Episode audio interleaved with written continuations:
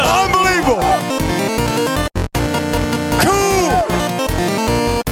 Ice water in his veins. I couldn't think of a better place to end the street in Death Valley, South Carolina, baby. Guys going down, guys stepping up. That's what football's all about. And they say we can't do it. What they say now? You know, so we ain't really never had no old money.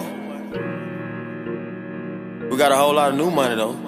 If young Metro don't trust you, I'm gonna shoot you. Raindrops, drop top, drop top, smoking, no cooking, the hot pot. Cooking, no your bitch, yeah, that, that, that. Cooking up in the crock pot, pot. We came from nothing to something. Hey, I don't trust nobody, grip the trick, nobody. Call up the gang and they come and get gang. Cry me a All right, welcome back to the Clemson podcast. Uh, this is your host, Nick, and I'm so happy to be joined tonight by yet again another STS writer. Uh, tonight, we've got Matt Golden on the pod. Matt is a writer over at STS, has been there for a while. Uh, Matt, how you doing? Doing great, doing great. Yeah, man, uh, long overdue getting you here on the podcast. So I'm glad we can make this happen. Um, you recently wrote about the tight ends, so thought we'd bring you in to talk about that position group. Um, clearly, a fundamental part of this offense. So, um, you know, thanks for agreeing to come on. Maybe before we get into that, what do you what do you typically write about over at STS? And like, you know, how'd you arrive here as a Clemson fan writing for that for that site? Yeah, so um, I started writing for uh, STS back in the 2014 season. Uh, I think that was when there was a lot of big changes going on at STS, and so I saw I'd been writing for a uh, another uh, smaller sports blog, and I saw the opportunity. I, I reached out to Brian, and uh, worked out great. Uh, so typically, I write a weekly football column. Uh, recently, the past few years, that's focused on doing ACC power rankings, kind of taking the ACC and you know cutting it into you know the tiers. Um, I mean, obviously, recent years it's been Clemson and everybody else, so it, gets Yeah. a little fun trying to uh, differentiate between a, a six-win NC State and a five-win Wake Forest, but it's it's just it, it gives me a reason to kind of follow the conference more. I love it. I also do um, a lot of baseball coverage. Um, I, I grew up huge Clemson fan, and part of that was following Clemson ba- baseball. So I mean, I love love doing that. On occasion, I'll pinch it and, and do some basketball coverage or do some you know random coverage. I've, I've done a little bit of softball work for us. And so, I, you know, I, try to be a utility player when I can. The, specialties are obviously football and baseball, but definitely, definitely cover things when when need be. Yeah, I find those power rankings real helpful as we scout, you know, upcoming opponents and um, when the ACC gets crazy, especially over in the coastal, it's good to kind of keep track. And glad you're there, keeping a finger on the pulse. Uh, yeah, cool. the coastal's just. I mean, the coastal's always a mess. Uh, it yeah, it gets fun. It gets fun to try to do that. yeah. ACC is best when there's chaos like that. So um, it's good. Well, Matt, let's talk tight ends. How, what do you think? So, as, as I said in my article, we've had a few lean years on tight ends. Uh, you know, 2016, you get back to that championship year, Jordan Leggett was really such a huge factor. I mean, he had the game winning catches for, from what I mean, from my memory, the Louisville and the uh, Florida State game, and had a few key catches in the Alabama game. He was just such an important part, and we haven't had that. Uh, the guy that we last year were excited about was Braden Galloway. You know, Braden, if for people who don't remember, was one of the ones that tested positive for ostarine during the 2018 playoffs. Missed that, missed the majority of the 2019 season. Came back for the Fiesta Bowl against Ohio State, and had a had a nice catch in the national championship against LSU. Um, I believe that was his only catch, but that was we kind of thought he might be a secret weapon coming into the playoffs that year. We used him a little bit, but there was only so much you could do that game. And so I, I really was hoping Braden would have a big year in 2020. He had a great game against Miami, had a few, you know, moments, and he actually had probably one of probably got more targets in that Notre Dame game where the first one where DJ got his first start or second start. So that may that may be a tendency that DJ falls back on the tight end more than Trevor. Yeah, yeah. Obviously, that's gonna be you know a big big thing to look for this coming season. And um, in your article, I I was to ask you, like, let's break down this position room here. Um, some other guys got some run last year. So Davis Allen, um, I think we saw him have an explosive game against Georgia Tech, and man, he was he was a footstep away from taking a third touchdown in against Ohio State.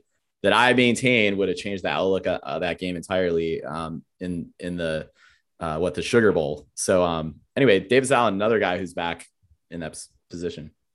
Yeah, Davis. I mean, he really has impressed me, and he even go back to 2019. He impressed me. I believe he had a touchdown that opening game against Georgia Tech.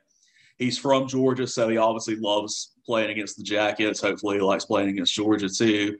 But he he has a lot of potential. Um, pretty good hands. Seems to find his way open. So he's a guy that if Braden doesn't step up and make himself the alpha, Davis could take that and become our main guy, kind of become that Michael Palmer guy that you rely on in the clutch.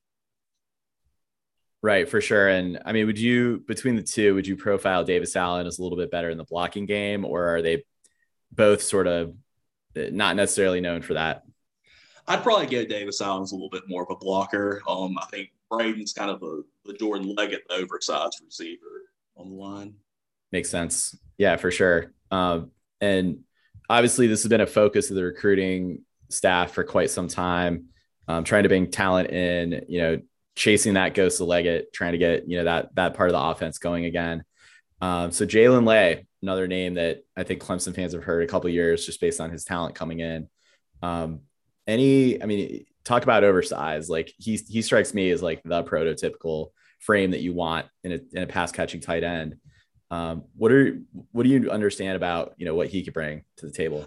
I mean, Lay physically is probably the you know the one when you talk about people who they come off the bus looking good. That's Lay. I mean, he's six seven to seventy. I mean, you really can't ask for much more in a tight end. The numbers haven't been there. I mean, granted, he you know I think last year was really his first time getting a lot of uh, more reps than he had been. So we'll kind of see as he develops. Still kind of a young guy, but I mean that's a that's a guy. When you've got a guy that's six seven, you know that size, the end zone's going to work. And, and I go back, um, you know, growing up in Georgia, I grew up a Clemson fan, but also followed UGA heavily. And I remember UGA in the early 2000s during some of the Mark Richt years having Leonard Pope and Martrez Milner. One was like six seven, one was six six. You know, look in tight ends that you get to the red zone, you throw up a jump ball, they're going to get it. And I think Lay could really be that guy. Yeah, and it's it's honestly been I think he he came down with a touchdown last year. I forget which game it was. And um that I agree, like sort of in that in that red zone area. I don't think it was a jump ball necessarily, but um, that would be great because I don't know. I mean, certainly last year that was a that was a point of emphasis of struggle for Clemson's offense is like having that one receiver that you can trust with in that in that section. I guess the question is like, how are his hands um, able to kind of hold up on that? But time will tell. Yeah, we'll just we'll kind of have to see. And yeah, last year, you know, we didn't have necessarily that jump ball receiver. Some of that's probably injuries. I know. I mean, Ngata was out for a lot of games. EJ Williams had some great games, but then was kind of, you know, I know he, I think he battled some injuries too. So, yeah, I mean, we'll see a lot of the tight ends develop. You want to see kind of the wide receivers, what we can do with a healthy wide receiver pool. We were, we were piecemealing a lot of it last year. Yeah, very good point. I think um, what I wanted to emphasize and get your take your take on here is it is going to be a new look offense. You mentioned DJU, starting quarterback coming in. Um, our hope is a bit more um, solidarity across that offensive line. You know, another year in the system for most of these guys. Um, so just from a blocking standpoint, I mean, I think the pass pro last year was strong, um, but across the board, you know, new stable wide receivers. Some of those are guys have been around the system for a while. So Justin Ross is back in the slot. That'll certainly play into some of the balls over the middle of the field. You would imagine um, which opens up things for the tight end. And then, you know, guys on the outside, we've got a lot of ho- hope for Ngata and Ladson coming back and Ajou. Everyone's talking him up too. So, I mean, it's going to be a new look team. And um, not only from a player standpoint, but um, as we were talking about in the last pod with Ben, um, from a coaching standpoint too, uh, some change here that definitely impacts the tight end role with Tony Elliott um, taking over Dan- for Danny Pearman, uh, coaching up the tight ends so that CJ they can make room for CJ Spiller to coach the running backs. So um, to kind of get this into a place where we can talk about it from a, an expectations and a question standpoint, um, how do you feel like that reemergence of receivers and maybe still some question marks at running back? How do you see that kind of playing out with the tight ends role in this offense? I mean, I think this year you might see a little bit of what we saw early 2017 in the sense that we're going to have some questions at running back, and but we know that DJ can run, kind of like when you Kelly Bryant was a good runner. And I mean, I, the thing is, DJ's a better passer, obviously, but I, I think that a lot of the offense is going to run through DJU, either him keeping the ball on, you know, third and short instead of giving it to ETN like we've been used to.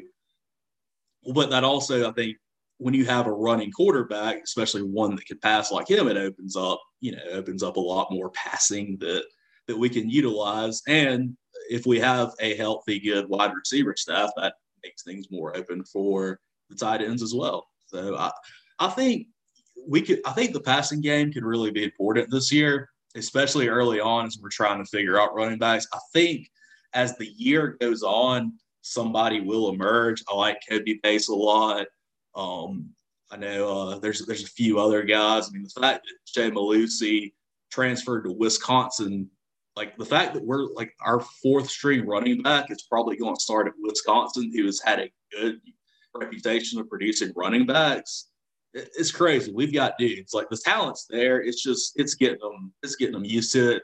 I you know as, as excited as I am about getting Georgia game one, I would much rather us be like breaking them in against South Carolina State because I think that's going to be the bump in the road. It's just they're young. But I mean, last year they got reps. Kobe Pace got uh, got some pretty good reps against Georgia Tech. I believe he scored. Will Shipley will be exciting. Everybody's talking about him. Um, look good in the spring game, so that will be that will be fun. Uh, I, I just I hope that you know Dabo kind of just rolls with whoever's got the hot hand. I know he sometimes has had a tendency to go with the old gun. And I, I, first game versus Georgia, I mean, if Will Shipley's running loose like CJ Spiller, you, you go with him. I mean, I, I don't care about who's who's earned reps. You just got to go with who's the best. Yeah, and I feel like it was Feaster, CJ Fuller, um, and Adam Choice back in 2017, and then it kind of took until we played Lamar Jackson in Louisville, you know, third, fourth game of the season for ETN to get that that burn when it was pretty clear right away they probably should have had him taking snaps first game of the season um, that year. Was that against Auburn? I think it was. Or Auburn was like yeah, right in that yeah. zone. Yeah, that Auburn game, I believe. I believe our leading rusher that game is Kelly. I mean, uh, for the until about I feel like about midway through that season, Kelly was kind of our running game. Uh, Feaster had a, you know had his moments, but it, we we were very quarterback dependent, which I think hurt us a lot in that Syracuse game. Yeah, indeed. Um, so yeah, I, I, there are definitely parallels. I, have kind of drawn this to to that situation, both with running back and um, so anyway, yeah. When we take it back to the tight end position, I do feel like last season it was um, change of pace, you know, for the offense, kind of catch the catch the uh, secondary or the linebacker sleeping a little bit, you know, peel Davis Allen off and hit him for a touchdown up the seam. Could see that playing out again too. I guess one question I have is kind of like what what if anything is the impact of Tony Elliott coming over to coach up the tight ends? You know, is he going to see be able to see the wrinkles differentiating these three lead tight ends and figure out how to plug them in in a way that he couldn't, you know, by coaching up running backs, coaching the overall offense, you know, maybe he wasn't getting that kind of signal in from Danny Pearman as much. So I would say that's like one one potential bright spot if you're just looking to see these tight ends get a lot more of a of a role in this offense is like you got the the guy calling the plays, you know, fully familiar with what you're bringing to the table. Yeah, yeah. I mean, you have to imagine that Elliott being there day in day out. That's going to mean that's going to mean he's going to try to get the tight ends in more, or it may mean that he he sees every day that we don't necessarily have it at tight end and that we don't use it. it just I think it's going to depend on the players to show up. I'm I'm curious with Elliott just because he I don't to my knowledge hasn't coached tight ends before. Uh, this is a very unique position. We're we're in a really unique position because I was looking around the ACC and SEC. The bulk majority of offensive coordinators coach quarterbacks. Uh, we for I mean we Chad Morris was I think the last offense coordinator we had that was the quarterbacks coach as well. Uh, Scott and Elliott. Scott was wide receivers. Elliott was running backs, and now you move Elliott to tight end, and that's not a. I mean, our running backs were good. It wasn't Elliott wasn't doing his job. It was that CJ Spiller came in. We feel like he can do a good job at running back, and we feel like we Elliott. They must have seen something with Elliott that they think he can turn some tight ends around. Yeah, definitely. And um, I mean, it it could be a case where though he has not coached them before, um, and it, it, may take may take a while, may take more into the season for him to really like feel out that group. I mean, he's trying to break in a whole whole new offense overall, so or a lot of personnel across the board.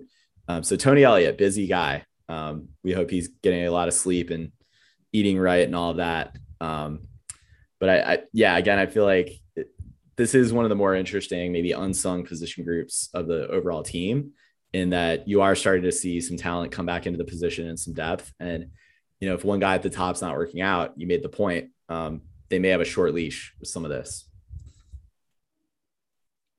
And that's the thing. I don't know that Braden Galloway has been bad. I just don't know that he's been an X factor. Yeah.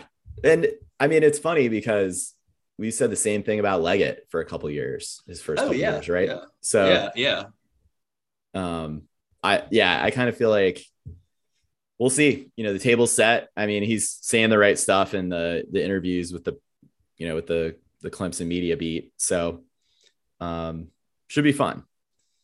And I think what we have to remember is that outside of the Georgia game, we've got 11 other games we can kind of play around with. I mean, Dabo's pretty much made this thing where he can use ACC games as you know 60 minute practices in front of a live crowd. So I, I imagine we will probably see a game against you know a, a, Wake Forest or something where we might go tight end a little more tight end heavy, trying to get them trying to get them out, get them ready for post season.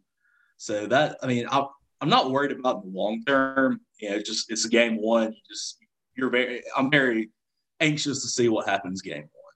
But right.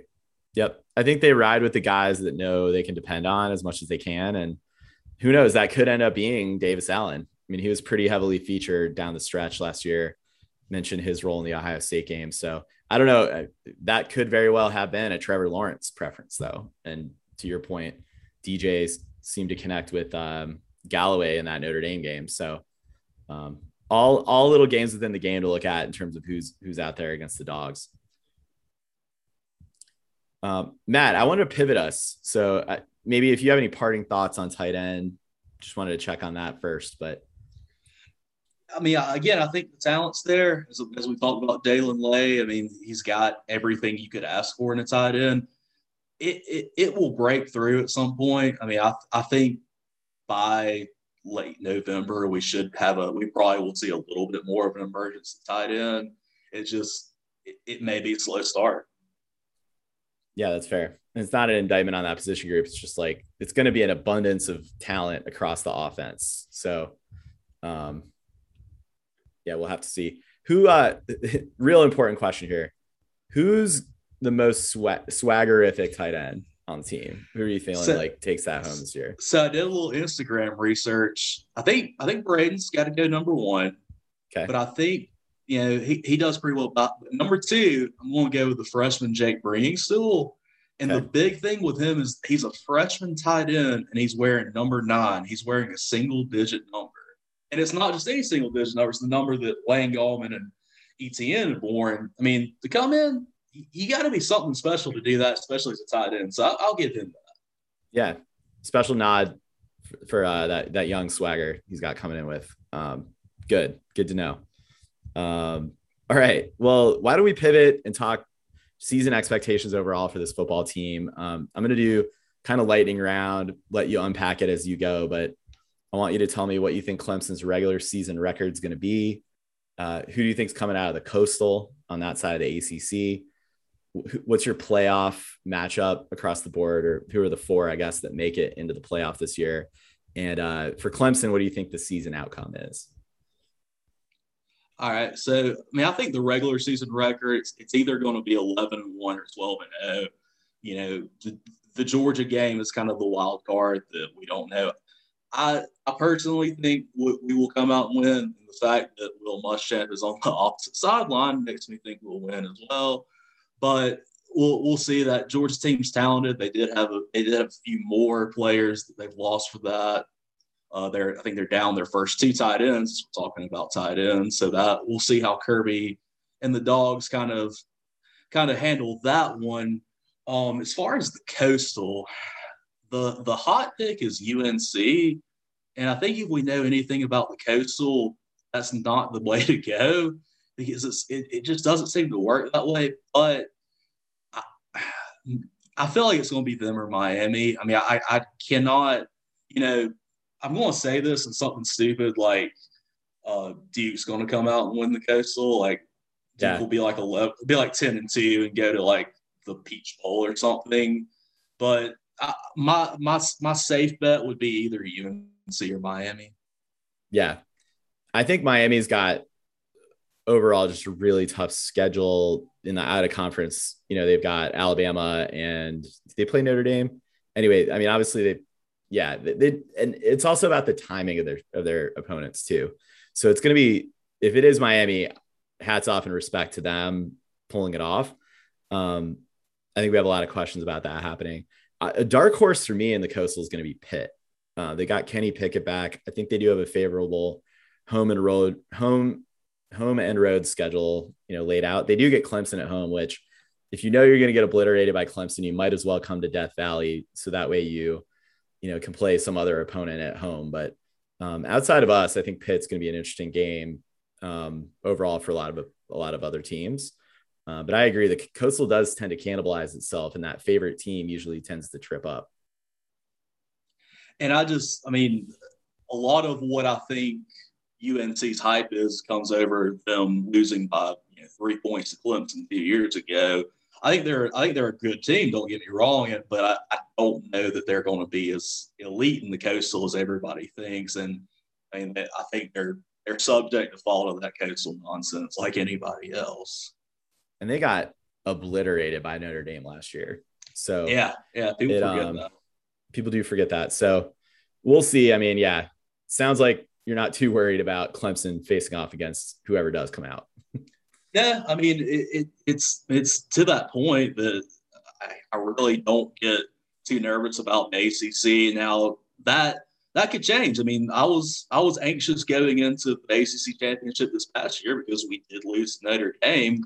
Granted, without Trevor Lawrence, without James Skalski playing third string linebackers, but you know, you kind of went in there. It's like, you know, Notre Dame, what if they're they're legit? And then you kind of see Clemson's healthy, Clemson puts together, Clemson we know how to put it together when we need to. And so that's it.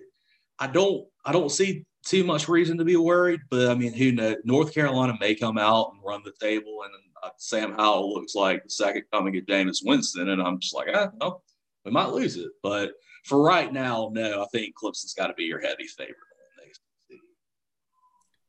Cool. Who's in the CFP? So I'd probably go Bama, Clemson, Oklahoma, and then my my I guess my other guess would be Ohio State. Probably, I mean that's kind of chalk for that. I just I'm not really sure who else. You know, I know everybody wants to dream of this where uh, Coastal Carolina gets a shot or Cincinnati. I just I don't see it happening. And I think as we've seen in the past few years, I mean, Clemson, we got obliterated by Ohio State last year, but you also can't tell me that Clemson wasn't the third best team in America. I, mean, I, I think just we were on the, the, talent differential. It just it's was there for whatever reason, and so this you know I, I mean I, it'd be awesome if Clemson could play Coastal in a playoff game, but like it's going to end sixty to nothing. So I just I don't see that happening. Uh, I think yeah. I think you got to go with the favorites. Yeah, and what's what's tricky is you know, Cincinnati gave Georgia a game and a half last year in the bowl game, and um, that was not a playoff atmosphere for Georgia. You could talk about how how prepared they were for that game, how into it they were, but they sure were trying hard to not lose that game at the end. Um, and they did win. But the only thing for me, like maybe Cincinnati does earn getting into that based on that showing with Georgia. And then obviously for them to have a sniff at it, they'd have to go undefeated, but they do have Notre Dame and Indiana on the schedule. Indiana's, you know, not the not the Indiana of our our lifetime in football. They they seem to have a puncher's chance. They're middle of the class, upper middle class, uh, Big Ten at this point. But I think you're right. I think Cincinnati, um, they'd probably fare worse than Notre Dame did last year against Alabama or a couple years ago against Clemson. So um, it's agreed. There's basically a pecking order that's out there. I do think Oklahoma has kind of moved up a little bit themselves into into that tier. I think before we would we would peg them a little bit with Notre Dame, where you know they and look they've they've shown it on the field. They've gotten repeatedly blown out in the playoff, but I do think you know there's signs of life out of that defense, and they've got some continuity of a starter coming back for a second year at quarterback, which hasn't happened since Baker Mayfield. And the last time that happened, it, that was a pretty good Oklahoma team that lost to Georgia. So, yeah, I mean that Oklahoma team barely lost to Georgia. We very easily could have seen an Oklahoma Alabama championship that year. That that Oklahoma team, kind of like the 27 2017 Clemson team, drawing parallels this year. I kind of see the parallels for that Oklahoma team and this team. I think Spencer Rattler is probably your favorite for Heisman early season. I mean, he's probably the the go to at this point. Yep, Sam Howell is probably like right there with that. Just the question Sam Howell's going to get his stats, I feel like, but will he get the wins is the question mark. And, you know, our Heisman voters going to jump on a guy from a non traditional football power. You know, I, I feel like that tends to that tends to play into it somehow. I know, you know, you had Robert Griffin III from Baylor. That was kind of a unique one, but I, I feel like there is there is something about having that, you know, having that Crimson Alabama helmet or having an OU on your helmet that you get a few points, and, and probably a reason that Clemson hasn't gotten one yet. Yeah, you almost have to put in that extra effort, don't you? Or like, yeah. you know, have have that much better of a showing, which Lamar Jackson was undeniable in 2016 when he won, like at least as far as September went. Obviously, he cooled off down the stretch and um, we thought Deshaun Watson had a good good shot at that one or had made a very good case. But um, yeah, it, it, does seem like if it's a non-traditional power, there's that like little extra, you know, burden of proof you got to put out there. Yeah, and I mean Lamar, I think at the time I was like, man, I think Deshaun was probably better. Seeing how bad Louisville was after Lamar, it, it makes sense. He he really was. I mean, he was carrying that team. Yeah, when it comes to I know the Heisman's not an MVP award, but Lamar was the most valuable player to his team, to his program, to their success that year. I will gladly give that up. But Deshaun was excellent. So we're always going to be a little bit salty. Oh, yeah, definitely. Um, all right, Matt, prediction time. Where do you think Clemson ends this season? What's your what's your expectation? What are you thinking? I think this year we make it back to the national championship. Um, I'm I'm not sure if we win or not. Uh, I just I really have to see. I think it will probably be a Clemson Bama final again. I, am going to have to see uh, how Bama does before I really can make a commitment on on us winning it or not. I think we have a, a leg up on Bama because DJ got some pretty good snaps last year, whereas Bryce Young I don't I don't think has gotten the quality of snaps. So we'll we'll kind of have to watch that. Uh, Bama is replacing a lot. I mean, having Justin Ross back for us is huge. So, I mean, I, I think I think making the national championship should be a reasonable expectation for for Clemson this year. And then you kind of you kind of have to just see what happens in that game, see how the season plays out. Sure, would be nice if we could avoid Ohio State in the playoff this year. Like I, would gladly take Oklahoma again. I think we're due for a shot at them. Um, you know, would their offense keep me up at night? Maybe a little bit, but um, I'm pretty sure Brent Venables doesn't want to get embarrassed for third consecutive year on a national stage. So he'd probably find something to pull out there, you know, to prevent that happening, especially against his former team still. So uh, that'd be my hope, you know, if, if things play out chalk, as you said, which I'm probably going to predict that myself too. Like it'd be cool to get to match up with Oklahoma however that draw plays out. Definitely, that'd be fun. Um, we you know we haven't we haven't gotten Oklahoma in a few years, and it's always fun. Now I'm, I'm trying to remember what are the locations for the playoff this year. Uh, I believe this is going to be Dallas and Miami.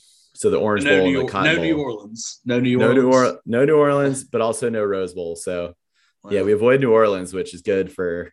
We need a we need a break. Yeah, we just it, it, it never works out there for some reason. I, I don't know if the players get to go enjoy Bourbon Street too much or what what it is. I mean, and look, you know, my prior comment, I'm going to caveat that and say I do think we owe Ohio State a little bit of comeuppance and a rematch. So that would be fun to get that. Um, but I'm I'm trying to see Clemson win a natty here. So give me give me Oklahoma over Ohio State in terms of a matchup. Definitely, give, give me a give me a Oklahoma team that I know we can score points on, and I think I think we cruise in, I think we cruise into the natty with that. Yep. Cool, man. Well, any any last thoughts? I mean, what you know, obviously that that's a that's an impressive showing for a Clemson team. I know we're spoiled and um and all of that, but I think you know to to get back to the Natty or get back even to the playoff um, with a lot of question marks across the team, I think would be an achievement. So, um, you know, maybe what's the one or two things you're most excited about about this team coming up? I think the thing is, and I think a lot of Clemson fans forget this, is you got to enjoy each week. Uh, we're in a very, I mean, when I was a kid growing up watching Clemson, waking up on Saturday morning was exciting, but also very anxiety producing because, like, we might be the top 10 Georgia Tech team. We might lose to a four win Maryland team. You didn't know. Now I can pretty much wake up most mornings and know that we're going to win. I know we had the occasional Boston College last year where it was like we were down, you know, 17 and a half. But the, I mean, the fact that we can do that and that we can just be this confident, like you got to enjoy it. And I think a lot of people are like, oh, it's boring when we win by 40 every game. You find the little things, you know, enjoy watching the Swinney brothers get like 100 yards against Wake Forest or something like that. Just have fun with it. Yeah, no, well said. And it's like these are the good old days. Um, you can look around at teams like Nebraska that they've been they've been lost in the woods for two decades right now. Like you know, this stuff can also unravel very quickly, and um, life sucks at that point. So, um, you know, yeah, would we like the intrigue week to week? Or I'm sure Clemson fans would love to. Some would love to see us run up the score and rack up all kinds of Heisman worthy stats. I don't know if 80 to nothing is better than a 40 point win in terms of that department, but um, you know, yeah, we'd love to see like a tougher schedule in the ACC. Iron sharpens iron; it gets you ready for playoff caliber opponents. But um, that's not what's going on right now. So you got to find more joy somewhere. in being a Yeah. I mean, we, we can't control anything outside of us. I mean, fans can't control anything, but Clemson's team can only control what can control. And the fact the ACC is bad, I mean, it's, it's nothing we've done. And it's people will sit here and say well, Clemson plays a weak schedule. It, it not by design. We've tried to go out and we, we've gotten Auburn and Texas A&M and teams like that, and it works sometimes. Sometimes they have an off season, and that's some of the nature of the beast with college football scheduling because you have to schedule 10 years in advance and you know you schedule a&m when they have johnny manziel it's like this will be a prime time game and then they're not that good when you get them so it you know I, I get a little annoyed with the whole oh they play a weak schedule because so much of that is really out of like the teams yeah, my my counter to that is well, we do show up against the top three to five teams in the country. You know, having like a 700 uh, winning record or, or 700 record against them, give or take. So um, that may be true, but still show up in, in big games when it when it matters. exactly yeah Um, I guess parting thought, you know, we are facing off against the dogs. You are a Georgia native. You're smack dab in the middle of Bulldog country.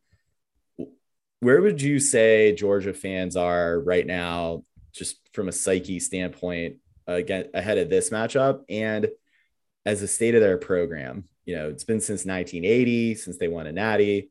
Um, they've made the playoff once. You know, they're they're obviously as close as you can get, but Um, where's their psyche right now? And if this isn't the year, like where do you think they go from here? So I think a lot of them are still, you know, confident this is going to be the year. I think there's a there's still a mentality of Georgia fans that, you know, Clemson will fold against an SEC team, which I mean we've seen year after year that that doesn't necessarily happen. But you know, I would say that that dog fans, it's it's one of two things. They're either ridiculously confident that they'll come out hit, hit us in the mouth and it'll be over, or they're the doom and gloom kind that are like, this isn't yeah, this uh, um, again, I, I, it's it's just it's a very bipolar fan base. Uh, I think that you have a lot that are just very, del- not to say delusional, but very overly optimistic no matter what happens, and that they, you know, they truly are thinking that they should be at the level of Alabama. You have some that are just are, a little bit beaten down, and I get it. They've had a lot, you know, and it, it's a weird thing because as much as I love to razz Georgia fans about the 1980 thing, college football is such a different animal. It's not like in the NFL going from, you know, 40 years without a championship. I mean, four teams out of 119 teams get a chance to play for a championship. And that's only been the last seven years. Until then, you had to deal with the whole BCS.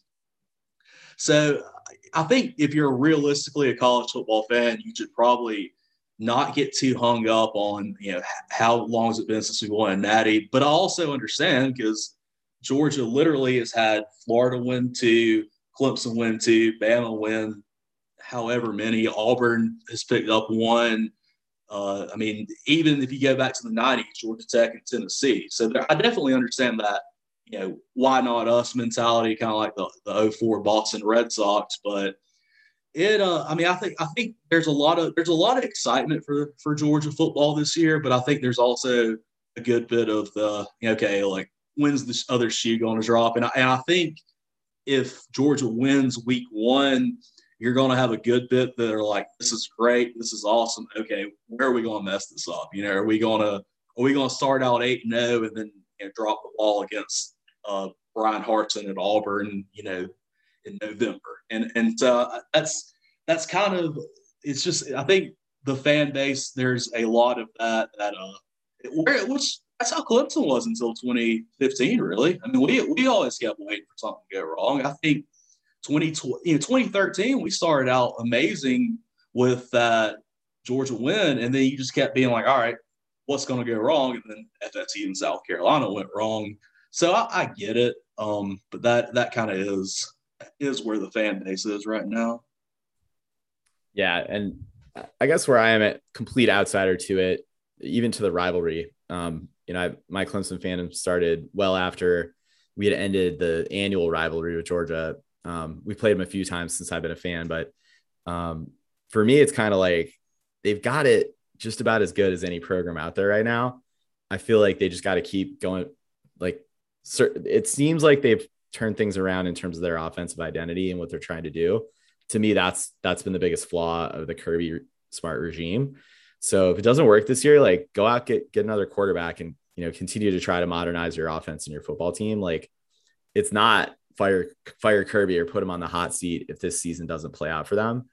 Um, because the talent's there. It's like what what more are you going to ask for in terms of program building at this point, other than finding their version of Deshaun Watson, which incidentally Georgia native. Um, but you know, like, yeah, they got to probably put up barriers in the state and keep their guys home and find the right quarterback.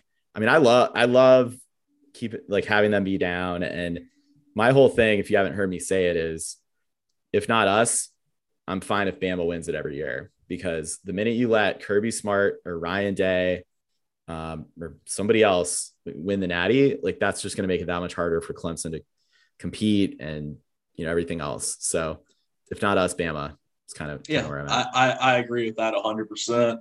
And at this point, I'm I'm kind of numb to Bama winning championships. I mean, right. I used to be like, you know, get annoyed when they say we've won 17 or whatever. At this point, I, I don't care. Yeah, I'm, lose I'm count. Used to, I'm used to Bama. I don't care. This one, they win it. That's that's fine. Um, I think I think Georgia fans would be a uh, would be a whole whole nother animal if they actually won one.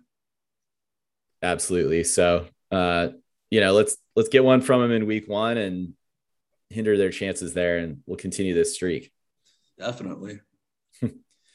cool, man. Well, Matt, thank you so much for coming on. Really appreciate it. Um, great work over there at STS. Um, where can people find you?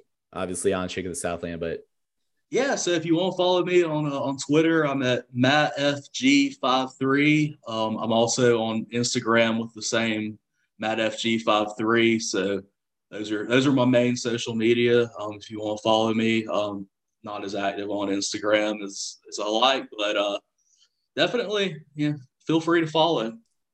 Yeah, sounds good, Matt. You do a great job on Twitter, um, keeping keeping your finger on the pulse of college football overall. So um, definitely a great follow, and you know keep the keep the power rankings coming. Looking forward to seeing that as we you know face off against ACC opponents starting with week three.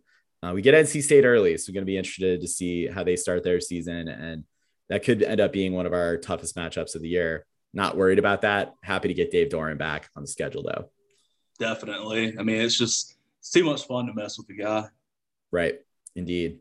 Well, thanks, man. Um, to our listeners, you know, look for more Shaking the Southland interviews coming up. Uh, we're going to be get, connecting with DBBM, talk through the offensive line coming up here soon, and a few others as well. So, um, you know, we're going to keep these rolling. Hope, hopefully, you guys find these, you know, compelling look into these season previews that the staff over there has done a good job putting together. Um, so, thanks for that. And as always, go Tigers.